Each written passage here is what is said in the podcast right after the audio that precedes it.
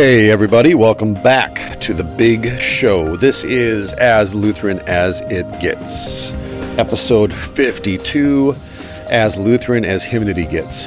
And as always, we are your co host, Pastor Christopher Gillespie.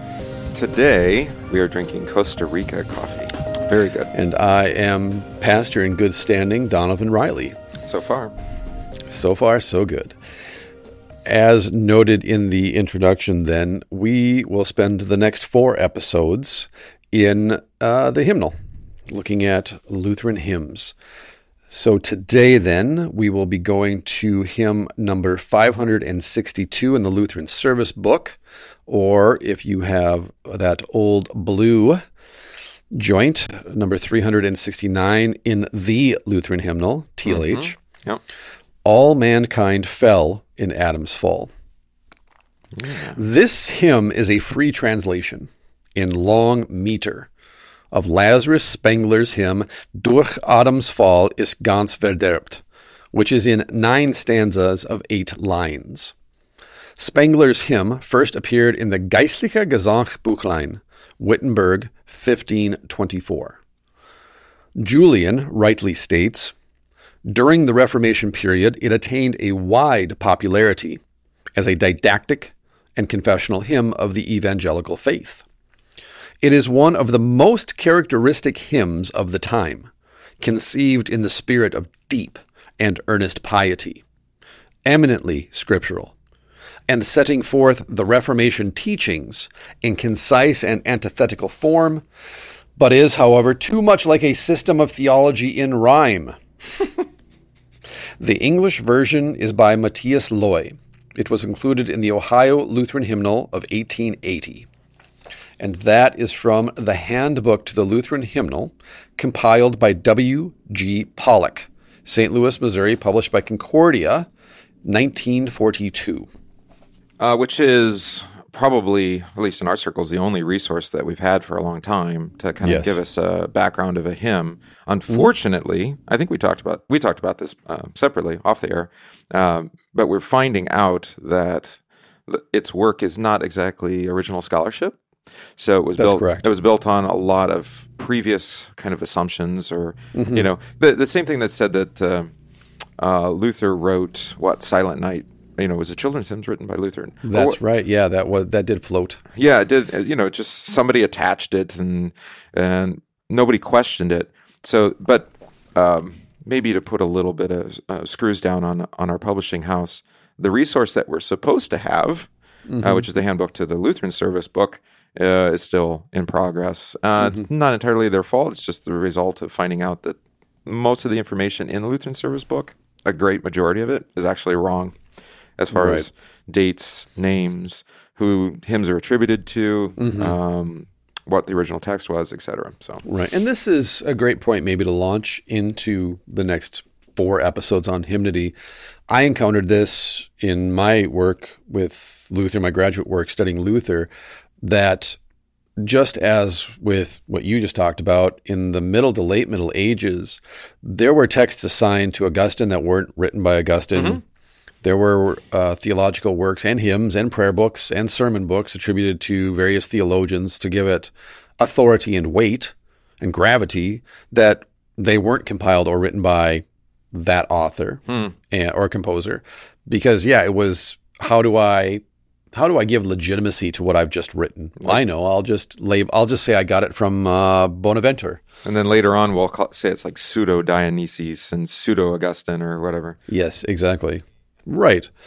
And history, for those of you who don't know, history is not clean. it's very, very dirty, and there are gaps everywhere. And it is history writing and history research is as much a discipline as it is an art. So, uh, Johannes, or what is his name? Oh, Lazarus Spengler. Lazarus Spengler. Lazarus Yes. Spengler, like uh, Egon, right? Yes.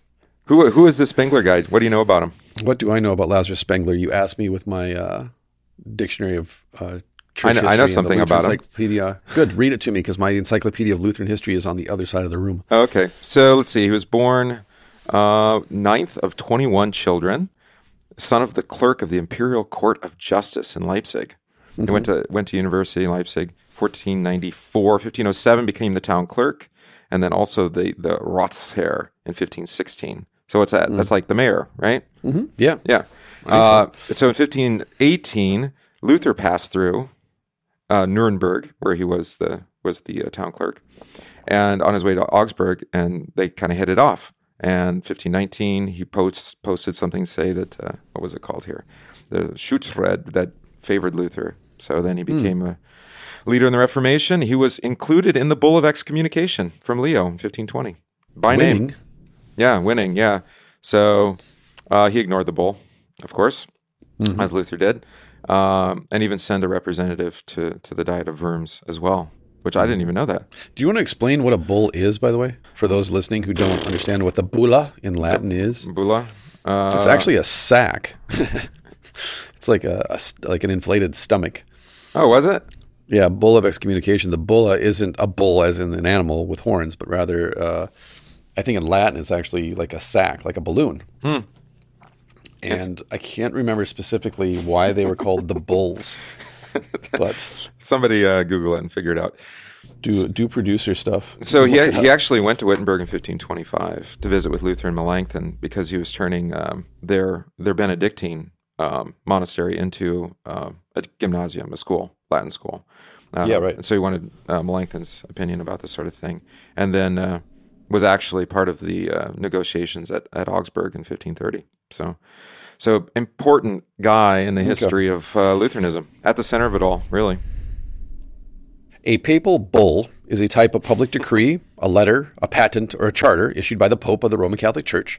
It is named after the leaden seal called a bulla that was traditionally appended to the end in order to authenticate it. Okay. There you go. Oh, that's right, because it would be wax with a like Yes, uh, some, right. something attached to it, right? Yes.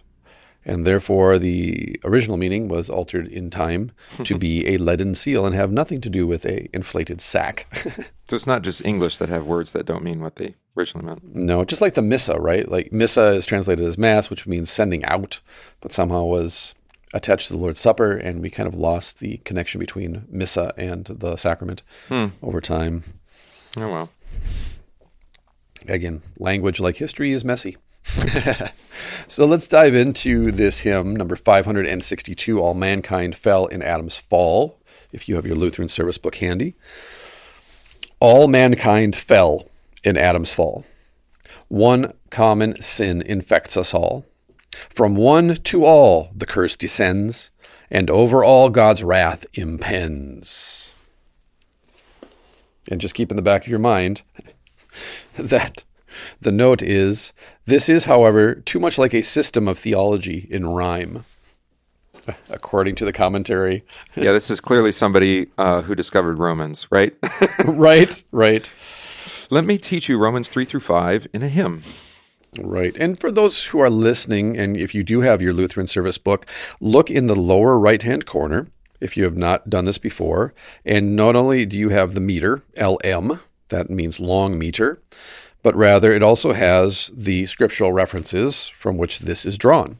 So therefore, you can actually use these hymns for a devotional study Sure. Yeah, they could or lead, Bible study. lead into the scriptures from from the Right. hymn. Yeah. And this is also why I would argue, my opinion, it's important that the sermon hymn set you up for the sermon. Inasmuch as the confessing of the creed precedes the sermon to give you a kind of sermonic resume, this is what you should be listening for, this is the Christian faith. I would argue that the sermon hymn also should line up not only with the readings for the day, but also the, the sermon itself. Uh, the practice of a sermon hymn is not the same as a hymn of the day necessarily. I mean, there are historic, if you like, hymn of the day, um, which maybe are just like at least the one that was appointed for the last two weeks. Both of those really just summarize the season of Epiphany. They weren't necessarily as direct, uh, directly confessing the texts of the day. Right. Yeah, not as direct as, say, the baptism of Jesus by John the Baptizer. Right. or the circumcision of Jesus, the presentation.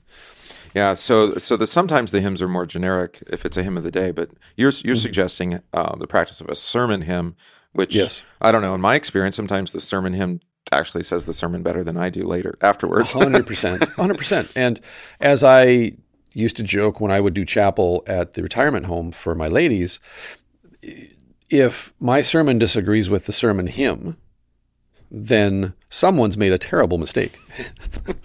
and since you chose the hymn, mm, probably you. It, that would be me, exactly. I'm not saying that I'm smarter than Lazarus Spengler. I'm not. I'm saying that I definitely have to go back and review Lazarus Spengler right. when I'm writing my hymn then. Well, and that's that's important. Um, I don't. It's not a doctrine, but it's certainly a practice um, that we have is that hymns are in continual. They're like in a continual review process, right? Yes. Um, generation after generation, they sing the hymn, but not just. Um, I don't know, obligatory or like a robot, right? Mm-hmm. But they actually review, and pastors review the hymn and say, "Can I sing this?" You know, in good conscience. Does it confess Yes. the faith? Yes. uh, and only the it's a way of refining really the the church's song. Only Yeah. the the the uh, the silver makes it to the top, right? As Right. as these things go through that process. One would hope. Yeah, some things are retained probably for not so much doctrinal reasons, but for sentimental ones. Well, there is a lot of dumpster diving too. Let's be honest. Yeah, and I suppose you could go back and try to restore a hymn that really fell out of practice for good reason as well, right? And say, Sure, well, there's absolutely. like historic precedent for singing this hymn. Well, okay, Right. Uh, let's actually pay attention to what it says because maybe that's why it was forgotten. Right. And before we dive into the theology then of this first uh, stanza, I also want to give a shout out to our colleague, uh, Reverend Rick Stuckwisch, and his blog, swordinhatblogspot.com, because he has done a great service, at least to me in my ministry, by actually listing uh, throughout the church year, for example, the fourth Sunday after the Epiphany, which is coming up as we record this, not only the readings then from the one year lectionary, but also the hymn of invocation, hymn of the day, offertory hymn, hymns for distribution, hymns of departure, alternative hymns.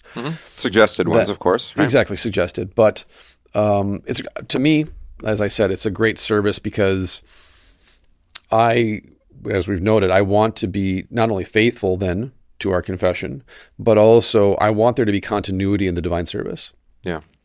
And uh, like I said, I want the hymns to echo the scriptural readings. I want the sermon then to be able to come in line with the scriptural readings, the hymn, the creed, and so forth. Because as you and I both know, this is really how people learn. Huh, it's true. And one of the other things uh, from um, Rick Stuckwisch, pastor, uh, that I've appreciated is uh, bringing to my attention the practice of uh, Kernlieder in German, the core hymns. The Yes. core, and that uh, this is something that we want to do. We want to have, you know, maybe, I don't know, 30, 40, 50 hymns that we just know. We know Yes, by heart yes, that we can that's call on in, in times of, of need. Um, at the death, you know, at the deathbed, you know, if we Yes. start singing "Abide with Me," they're going to know the hymn. Right. God's own child. God's own child. Well, some of those are new. Um, Yes. They've become core hymn, or they were core hymns in, in the German canon, and they never made it into Right. English, for Right. example. Yeah, And I think this is important, again, in my opinion, this is important that every congregation do this. yeah. Think through it, because right? I know for for our congregation, this has been fundamental to the Sunday school's learning and catechesis. Mm-hmm. Because in the summer times, we don't do Sunday school proper; we do hymn sing, and we teach the catechism through hymns, Yeah. and then the children sing those hymns in the for the prelude on Sundays, and. As my daughter proved yesterday, as she was acolyting, she sang God's own child from heart. She knew every word she had memorized it. She didn't need the hymnal. And to your point, that for me as her father and pastor means when she needs a pastor, when she's in the hospital or she's in hospice and I'm gone, she can say to her pastor, Pastor, this is the hymn that we're going to sing. Yeah. And this is why. Well, and so Luther wrote catechism hymns, for example. Yes. But even in the catechism itself, he says, you know, like in the in the morning prayer, you know, after we Mm-hmm. prayed, to go about your work uh, joyfully singing a hymn. Yes. You know, and even well, Christ Himself, right? Um, Right. On the night He was betrayed, they're going they're going to Gethsemane. What are they doing on the way? they're singing, singing hymn. hymns and spiritual songs, exactly. Yeah. And this is what it means too then when we talk about the the entire life of a Christian being liturgical. Hmm. Yeah. that not only well depending on on the setting you use if you use the lsb uh, we use divine service setting 3 every sunday the historic liturgy for continuity catechesis discipline equals freedom um, therefore everybody has it memorized and so again my kids are home from school today it's a snow day they will just start singing parts of the liturgy They'll sing the the Nunc Dimittis, or they will sing uh, the Gloria, or The something. snow's not that bad that you're going to depart in peace, is it? I always enjoy turning around saying, "This is the day the Lord has made." When it's twenty below zero outside, it's yes, not that, that's the paradox of the Christian right. life, right there. we chose to live here. It's not his fault, Your ancestors did too. I, what, what's the problem? right? Uh, what were you thinking? So, to the stanza then, all Mm-hmm. mankind fell in Adam's fall. One common sin infects us all. We call that original sin. From one to all, the curse descends, and over all, God's wrath impends. Hmm. Pretty simple, pretty straightforward. yeah, and I'm look I'm looking at um, the chorale text from from Bach actually, Yes. uh, which is yeah, this is unfortunate. I mean, Matthias Loy, we would consider you know a faithful Lutheran that translated this. It does the, hymns, does the best he can. It is one of the challenges with hymns, though, uh, that are translated. Is Yes. the, the poetry? Well, it's like Hebrew poetry, right? Uh, The Right. English, if you Yeah, know Hebrew, it just kind of yeah. falls flat. Yeah. Yeah, which is unfortunate. There's just no way around that. You know, Mm-hmm. because he says one common sin infects us all. Um, Yeah. You know, and I don't. How would you translate the the same poison um, is inherited Yeah. by us? Yes. You know, mm-hmm. referring to sin is kind of this abstract word for us, but poison and you know, Mm-hmm. inherited poison is uh, Right. kind of a clever, more clever way to say it. The Lutheran Reformation definition of concupiscence or original sin is to be curved in on ourself, incurvatus in se est, which translated into modern in a modern idiom would be selfish, self-centered, self-interested, self-seeking, and not in a in a wholly psychoanalytical way, not psychological. But that all of what it means to be a human being, emphasis on being, is one of complete and utter self-interest and self-centeredness, mm-hmm. selfishness. Mm-hmm. So therefore, the infection, the poison of sin is we are conceived selfishly, and we are born selfish people. Psalm 51. Yeah. And therefore, just as we inherit it from Adam, original sin, we also have to struggle with the fact that sin originates in us. Yeah. We can't blame we can't blame Adam for everything. We Well, can't say it's not my fault. I didn't I, I didn't ask for this. Yeah, and it's kind of lost in the in the translation actually because it says that um, um, that the, the the serpent overcame Eve and brought God's wrath upon herself. You know, which Yeah. which is like God's wrath impends. is kind of like this. Well, it's just kind of this. Impending doom. Yeah, exactly. But no, actually, it it was it was the sin of, of Adam that brought this upon them. Right. Yes, right. Hmm. Stanza two, back to the hymn. Through all our powers, corruption creeps, and us in dreadful bondage keeps. In guilt we draw our infant breath, and reap its fruits of woe and death. So so the you go. fruit of sin is Corruption, Mm-hmm. creeping death. metal music. Yeah, I had to give a shout out Uh-huh. to Metallica. Shout out to Dave Mustaine, uh, who can, he wrote that. But uh, and us in dreadful bondage keeps. But that connection of, of drawing uh, uh, death as your first breath as an infant, isn't that something? Yeah, it is. Uh, Seneca talks about this in his moral letters. I've talked about this before because I'm knee deep in them, have been for a while now. Um, that every day behind us is, uh, what does he say? That is assigned to death. Meaning there is only the life that you are living in the present tense that is truly life. Yeah. Therefore, every day behind you belongs to death, just as every day in front of you also belongs to death. There is only today, which is a very biblical thing to say for a pagan philosopher.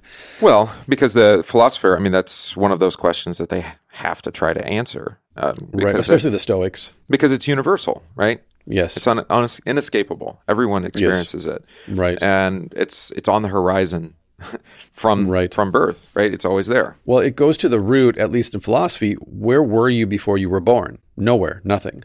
Well, what is yesterday then? Nowhere, nothing. What is tomorrow? Nowhere, nothing.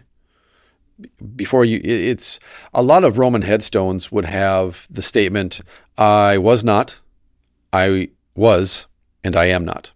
That would be the epitaph on their on their headstones. It's very uh, startling, but also realistic. Yes. And remember, for the Stoics, their motto, so to speak, was remember that you will die. And also, then, this is again in keeping with Psalm 51 that outside of the Word of God, we have no life.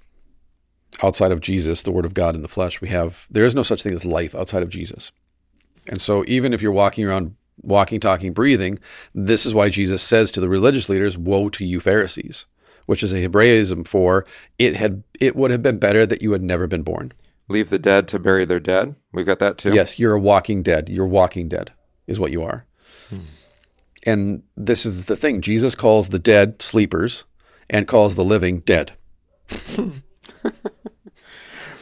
Which you know that's awkward for us because we don't uh, think of like infants before baptism. It's like, well, you know, Correct. Mm-hmm. they're living, they're fine, you know, and, and they're God's creature. And you're like, okay, that's true, um, but you still haven't actually answered the question: What about death? Right?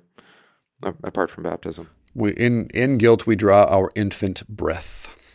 And uh, yeah, we've talked about that at length, I think, on this Mm-hmm. show about as parents, the infants um, being mm, with sin. Yeah, Interestingly enough, Psalm 51 is not listed then No. in the lower right hand corner. Romans 5, 1 Corinthians 15, Romans 3, and Genesis 3. well, you can't list every reference. I know, I'm just especially saying. you know what we consider like a faithful hymn, where it's drawing on the whole witness of Scripture, or or as uh, your as the commentary said Yes. from from Lutheran hymnal, uh, what that it that it's a systematic treatment or something like that. It's too much like a system of theology and rhyme. That's great. Back to the hymn, uh, stanza three. From hearts depraved to evil prone flow thoughts and deeds of sin alone. God's image lost, the darkened soul seeks not, nor finds its heavenly goal. Hmm. I feel like this is. I feel like I'm reading Shakespeare or Edgar Allan Poe. it's it's a strange thing. We read books so often on this podcast. To read a hymn, to read verse, it, it's a different thing. It's like a Dr. Seuss book. Well, that I mean, Edgar Allan Poe it makes sense because you got Loy being what 19th century, so That's correct. probably that's probably what he was reading. Yeah, It would have been popular at that point. that's true. But no, it's just different experience to read something in verse versus just quote unquote dry theology. Well, and what's interesting here, I don't, I didn't point this out earlier, but I didn't really realize it until just now. Um, Loy takes the the German text and he paraphrases it, Yes. and he shortens. You almost it. have to. Well, And he does shorten it, but you almost have to in English, like we talked about, because this is poetry. And just like humor, poetry does not translate well if you just translate it literally. I've discovered this with um, Borges. He's a, a Mexican poet, Jose Luis Borges. And when I read it in Spanish, it's beautiful. But to translate it for someone into English, one, that's a fault of me as a translator, but two, it doesn't translate well in, into English because you're dealing with euphemisms and colloquialisms and ways of idioms that do not exist in other languages. Yeah, And I'm so gonna you do, you got to do your best. I'm gonna link up the the German text because I think, and it's got an Yeah. English translation on it. It uh, it's worth Mm-hmm. our listeners going and, and comparing the, you know how how compressed this hymn is compared to the original poetry, and Mm-hmm. uh, uh, but also brings in its own not its own ideas. I mean, they're they're, they're certainly the scriptures ideas, but um, you know also goes in some different directions as well and departs from the original. Sure. So to Yeah. call it a translation, I think is actually. Um, well, how does it? It's actually Paraphrastic it says translation Matt Matthias Loy, but then it says ALT, right? Alternate. Mm-hmm. So so he's uh he's not it's not alternate. He's all he's uh, uh what do you want to say? He's revising it or something like that. yeah, it's paraphrastic. Let's put it Yeah, that way. yeah. There you go. Stanza four. Now the gospel, but but Christ, the second Adam, came to bear our sin and woe and shame, to be our life, our light, our way, our only hope, our only stay. First Adam, stanza one. Second Adam, stanza four. Yeah, there you go. Law, gospel. Pretty straightforward. Which would explain why Spengler's hymn ended up in one of the first Reformation hymn books in Wittenberg Right. and became kind of a standard hymn throughout the Reformation period, so to speak. And it's it is the hymn of the day appointed for some Sunday. I can't remember which now. Mm-hmm. Yeah. In Epiphany, I think, right? Is it? I think so. Maybe not. All right. just- well, now we're talking off the cuff. I'll find There it. There we go. I don't think that's any different than any other time. But um, yeah, I mean, I don't. It's so straightforward. Christ, the second Adam, came to bear our sin and woe and shame, Right. to be our life, our light, our way, our only hope, our only stay. The solus, essentially. Christ alone. All mankind fell. Trinity six. Trinity. Is it really? Yep. Trinity six. There you go. Stanza 5 As by one man all mankind fell, and born in sin was doomed to hell, so by one man who took our place, we all were justified by grace. So the substitute. There you go. Substitutionary atonement, as we like to call it in fancy dogmatic circles, highfalutin language. So this was stanza three in the original. Just as another's guilt has brought us shame in Adam, so another's grace in Christ has brought us reconciliation. Brought all hmm. reconciliation, actually. And just as for me, through Adam's fall, everything perished eternally in death, so God, through Christ's death, has renewed what was ruined. Yeah, so you have substitutionary atonement and you have objective justification. All wrapped up together. all wrapped up together. Four lines. Hmm. One man, all mankind fell. One man took our place. All were justified by grace. Beautiful. Unmerited, unearned favor of God. Stanza six. We thank you, Christ. New life is ours. New light, new hope, new strength, new powers. This grace our every way attend until we reach our journey's end. And as we've talked about before, he does not mean grace in the sense of some sort of substance or enabling, empowering thing put on us by God. He means the pleasure, the God is our heavenly Father and we are His beloved children. To quote the Catechism, hmm. that's what that, that's what grace is. That we may know God as our heavenly Father and we as His beloved children. Yeah. It is the Aaronic blessing. And that, so he's drawing out what all the benefits of, or what do you want to say, the fruits of faith. That's the right answer, right? New hope, new light, new strength, new powers, new life, regeneration and renewal in the Holy Spirit, Titus 3, or regeneration renewal in Christ through grace. And by new powers, he doesn't mean like superpowers, right? No, no. I would I would translate that as strength. Yeah, new strength. So we could probably to launch this off to talk about what is what makes a great hymn in the Lutheran sense, a good hymn and a bad hymn. Yeah. Well, the first thing uh, I would say is it confesses what the scripture says. I think Sure. we referred to that earlier. At least for me, that's the most important. It, it's certainly helpful in a Christian context. Yeah, right. uh, and yes, there's a place for poetry, but not, we would say, what, poetic license so much. Right. Right. It's like, nah, that doesn't mean you can depart from what the scripture says because it's poetry, Mm-hmm. which I think some have done, right? Where they take maybe Yeah. an idea of, uh, you know, a poetic idea and then just go, so like no crying the baby Jesus makes. Yeah, Well, it's a right. nice idea, I suppose. It's pious, um, but not based on scripture, actually. Right. All is quiet. All is bright. No, it wasn't calm. It wasn't quiet. It wasn't that bright. Well, and if by brightness you mean the morning star that dawned upon them, yes, okay, sure. that's good.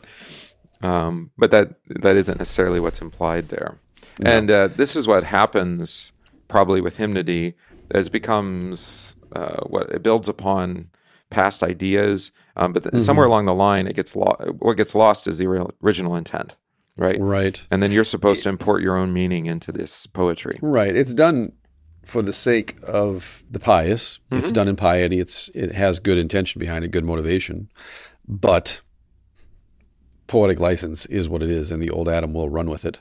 Well, and then there's the other aspect of this is that you can still quote scripture, uh, even in a poetic way, or poetry from scripture, ideas from scripture about mountains and valleys being made high and low, or low and high, and that kind of thing. Yeah.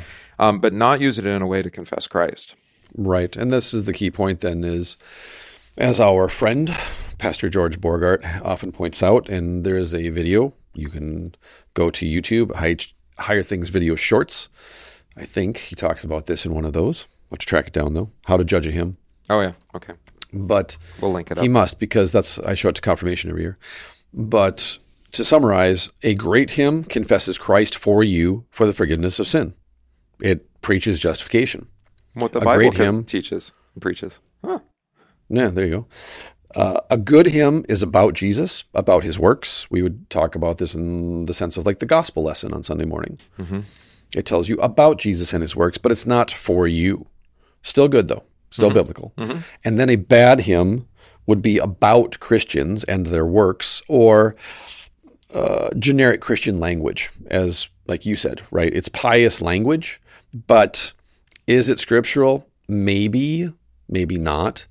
Is it confessing Christ? No. Such as, oh, I don't know, Amazing Grace. Uh, let's not talk about that. Right. I'll just mention, I'll just drop that and just keep on walking. but um, that what we're we're listening for is a hymn that preaches. It preaches Christ. Right. And Christ for you for the forgiveness of sins, which then uh, means that out of necessity, it's going to respond to the um, real issue, if you like, the real uh, enemy or enemies of faith. Right. Right. And so it's actually The actually first going to premise of the Lutheran Reformation. it's going to bring comfort to terrified sinners. We'd put it that way. Um, and and in this hymn in particular, it seems to me that he's got in mind. Well, it's more clear in the original um, that we're talking about people who are terrified of dying. Right. Absolutely. And Yeah. You it- don't. Re- I mean, you get a hint of that in the first two stanzas, maybe 3 Mm-hmm. But to your point, you you don't. It's not as pointed. I mean, you have it in the fifth stanza as all, as one man, all mankind fell, and born in sin was doomed to hell. Right. Sure. So that's not just fear of death; that's fear of, of eternal punishment. Damnation, yeah. Yeah. Yeah. And and so the the idea um, by preaching in Christ, so by one man, Jesus, who took our place, we are all we're all justified by grace. That's the answer. Right. Right. Right. And then the sixth stanza becomes our Amen. Hmm Yeah. We thank you. Yeah, all we can do is praise and thank you for for everything that you've done, and and yeah, and even that is a result of faith, the work of the Spirit Mm-hmm. in us, which is implied, of course, but it's there. That's the point then of looking at Lutheran hymns as Lutheran hymnody, as Lutheran hymnody as it can get. Um, geez, that was a tongue twister for. Mm-hmm. Yeah. But uh, is one, it is catechetical. It teaches the Christian faith. Or before that, I'm sorry, let's take a step back. First, it's scriptural. Two, it teaches the faith. It's catechetical. Uh, three, it preaches. Because if it's scriptural and catechetical, it should therefore preach. Specifically, Christ for you for the justification of the sinner. Right. And then, as you said, as a consequence of that, the fruit of that will be comfort and consolation for terrified consciences. Yeah, and there's still some implication here. So, like we were talking about with grace, you know, grace can be kind of a generic word that just means like God's, oh, I don't know, that He's He's kind of looks out for you, right, and gives Yeah. you nice stuff uh, or a nice life. Um, whereas we would say it's more pointed than that. It's God's unmerited favor in Christ, forgiving sins, right? That's, Yes, that's His gracious absolutely. favor. Uh, so also, you know, you can say, well, by one man he took our place, and we're justified by His grace. Well, how did He do that, right? So um, maybe the way you would use this hymn then is to think about that those kind of questions. You know, maybe the the, the how and the what and the why of Yeah. uh, how does he actually justify you by grace? What's a, I mean, that's a, what do you want to say? It's a cliche for Lutherans. We're justified freely as a gift, you know, by grace. Well, what does that actually look like? Um, this is one man dying, hanging upon the cross, who overcomes death by by dying death, right? Yeah, and expand upon that in your own, uh, you know, prayerful meditation upon the text. No, absolutely. It it teaches, it preaches, it's good, and it has its faults, as you pointed out, and we'll definitely link to the the full text Yeah, with the German alongside of it, so that you can read German, can compare and contrast, and uh, draw this out for yourself and see how it has evolved and changed with different edit additions and editors, from Spengler to Loy. I would suggest too. I mean, we talked about um, you know having a core set of hymns that is in your uh, what do you want to say repertoire. Sure. you know the hymns that you Yeah. Mm-hmm. just know and you know by heart and you can draw upon. Right. Um, and ho- but how do you do that, right? Well, Mm-hmm. it actually re- requires you not necessarily to sing them. I mean, you could read them, um, but you would want to read them out loud. Yes. Um, you know, to to hear the, the the way that the line flows, right? Sure. Yeah, absolutely. And uh, but also, I mean, use them in your devotions. Use them as Luther Mm-hmm. instructs in the Catechism, as said earlier. Um, actually, to pray these hymns, and and let and and you know let the Spirit work through these Right. meditations upon God's Word, and Yeah. to lead you, you know, it back Treat it into like the you Word. would treat a psalm yeah, exactly. well, maybe if you pray the Psalms. if you pray the psalms or sing the psalms or confess and chant the psalms. Well, and maybe and maybe that's where this is coming from. I mean, these are spiritual songs, but Mm-hmm. but that tradition is born out of out of psalms, right? Mm-hmm. You know, the the liturgical songs of the church are are actually uh an extension, if you like, of of psalm singing, which is really the Right, core. 100%. those are the core hymns of the church, Mm-hmm. uh, and they confess Christ through and through as well, right? Yeah, Yeah. I like it. And, but you can also do other things like listen. Um, I would suggest listening to the cantatas, which are Yeah, um, right. Are, you know, uh, maybe what what what is Bach considered like the um, a lot like Isaiah, kind of like the another evangelist, right? In the way that uh, he musically preaches. Yes. In fact, Melvin Unger, I think it is. I always do this. It's Melvin Unger who assembled the sacred cantatas, Bach's sacred cantatas, into one volume with the original annotations from Bach, both the biblical and the glosses. And so you can actually see why Bach writes what he writes because it's essentially an interlinear commentary on the sacred cantatas by the composer himself. Right, and there's uh, Bach in Leipzig, a, a kind of a historical biography of just a few years of his life. Really talks about Yeah. how he would sit in meditation with his pastors uh, on Monday before he composed the cantata, and they would go Mm-hmm. Yeah. through the text, and they would, and, and that's what draws, you know, draws how he draws out um, his composition is is through meditation and prayer, um, and with his pastors, which is interesting too. Two cantatas on this text that you can go listen to, 18 and 109. So check them out. There we go. I'll link them up. Yeah, it was. I think it was Melvin Unger because he was director of School of Music in, in like New York or something Yeah. So like that. a lot of ways to use hymns, um, Yeah. to pray hymns. You talk about Sunday school, all good stuff. Absolutely, but yeah, don't don't run away from it and don't treat it as a way to just stretch out the service on Sunday morning or or fill it out. It's not. Uh, like I said, I think continuity is key for both preaching and teaching. And then you know, as we've seen here in this in this text, you know, it's a it's a complete kind of narrative, right? One one through six. Um, so maybe not skip a few stanzas here and there because you're just running out of time. Mm, maybe not the best don't- practice. Yeah, don't do that. Don't Yeah. do that. Yeah, Best got- practice. I like that. Yeah, you've got time. There we go. Exactly. You've got time because you have no time, as we discussed. Yes. But nonetheless, I that's all I got for this episode. You got anything else to add? No, that's great.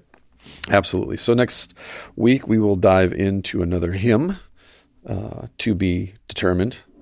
Um, it has to be public domain, It does. Yeah, so we can link it up. right? But uh, nonetheless, uh, yeah. Tune in, and if you again, if you have recommendations for us of hymns you would like us to cover, or you would like to know more about a certain hymn, its background, its history, how it came down and ended up in the Lutheran Service Book, historically speaking, not a Twila Paris hymn, please. Uh, you can figure that out for yourself. But uh, shoot us an email. And uh, as always, if you deserve, if you believe we deserve it, leave us a five star review in iTunes. Uh, we thank you as always and appreciate your support. Go check out the Higher Things website for all things good uh, from Higher Things, all the content. Go to YouTube and check out our video channel for all the different videos from Pastors Vandercook, Goodman, and Earhart, uh, HD video shorts, uh, Pastor Buetow's Catechism series, and we'll be back next week for a brand new episode. Thank you. We love you. Peace.